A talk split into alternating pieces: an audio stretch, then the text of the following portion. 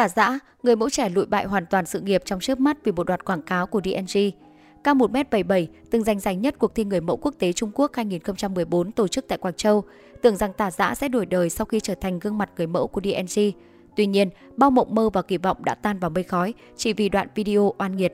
Giới người mẫu sẵn sàng đánh đổi nhiều thứ, trả cái giá đắt để được xuất hiện trong một thước phim hay chiến dịch quảng cáo từ những nhà mốt hàng đầu thế giới.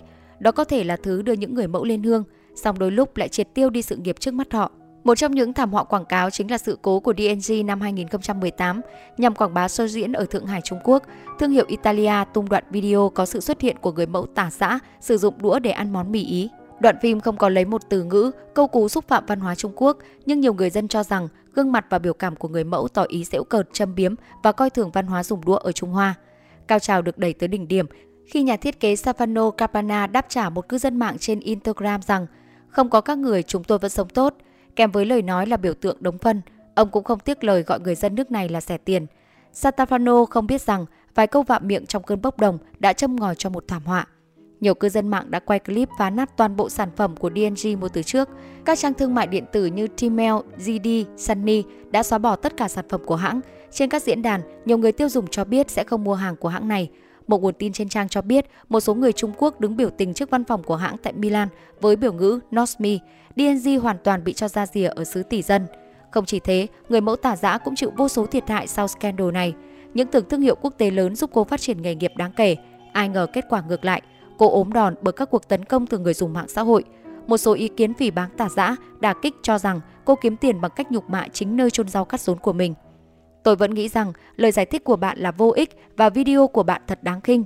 Bạn chỉ có thể tự trách mình vì không đủ tỉnh táo, không có điểm nào minh oan cho hành động sai trái của bạn, một cư dân mạng phê phán. Tả giã cay đắng tiết lộ sự nghiệp của mình đã hoàn toàn tiêu tan sau lùm xùm DNG.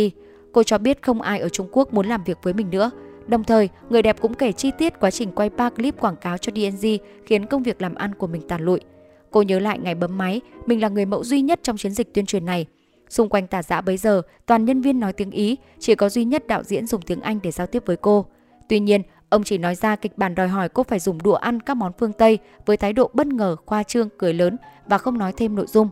Cô làm theo căn dặn, bản thân cảm thấy xấu hổ và khó chịu nhưng không dám ý kiến. Trước thắc mắc vì sao tả xã không lên tiếng yêu cầu kiểm tra video quảng cáo trước khi nó phát hành, cô giải thích là bản thân không có quyền tiếp cận, xem hay đòi sửa đổi gì cả. Cô chỉ được thấy phiên bản cuối cùng như các khán giả khác. Người mẫu trẻ bổ sung rằng mục đích của các đoạn quảng cáo là để nổi bật sự khác biệt văn hóa Đông Tây, tăng sự quan tâm của công chúng với sâu thời trang ở Thượng Hải. Thế nhưng, tả giã không ngờ các clip tuyên truyền đã gây ra tác dụng ngược và khiến sự nghiệp của mình đóng băng.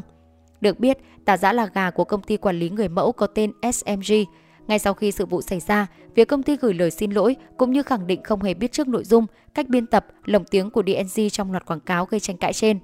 Tôi sẽ không bao giờ thể hiện sự thiếu tôn trọng quê hương. Tôi yêu đất nước mình và thấy tự hào khi có thể đại diện Trung Quốc trên sàn Catwalk. Qua lần này, tôi rút ra được một bài học. Một lần nữa, tôi xin lỗi. Cô viết trên Weibo. Lời chia sẻ của tà giã nhận về nhiều bình luận trái chiều. Một số cư dân mạng tỏ ra thông cảm và kêu gọi mọi người tha thứ cho cô. Tuy nhiên, một số đông ý kiến vẫn giữ quan điểm tức giận cô và cho rằng vì không còn khả năng kiếm tiền bằng nghề người mẫu nên mới viện cớ minh oan cho mình.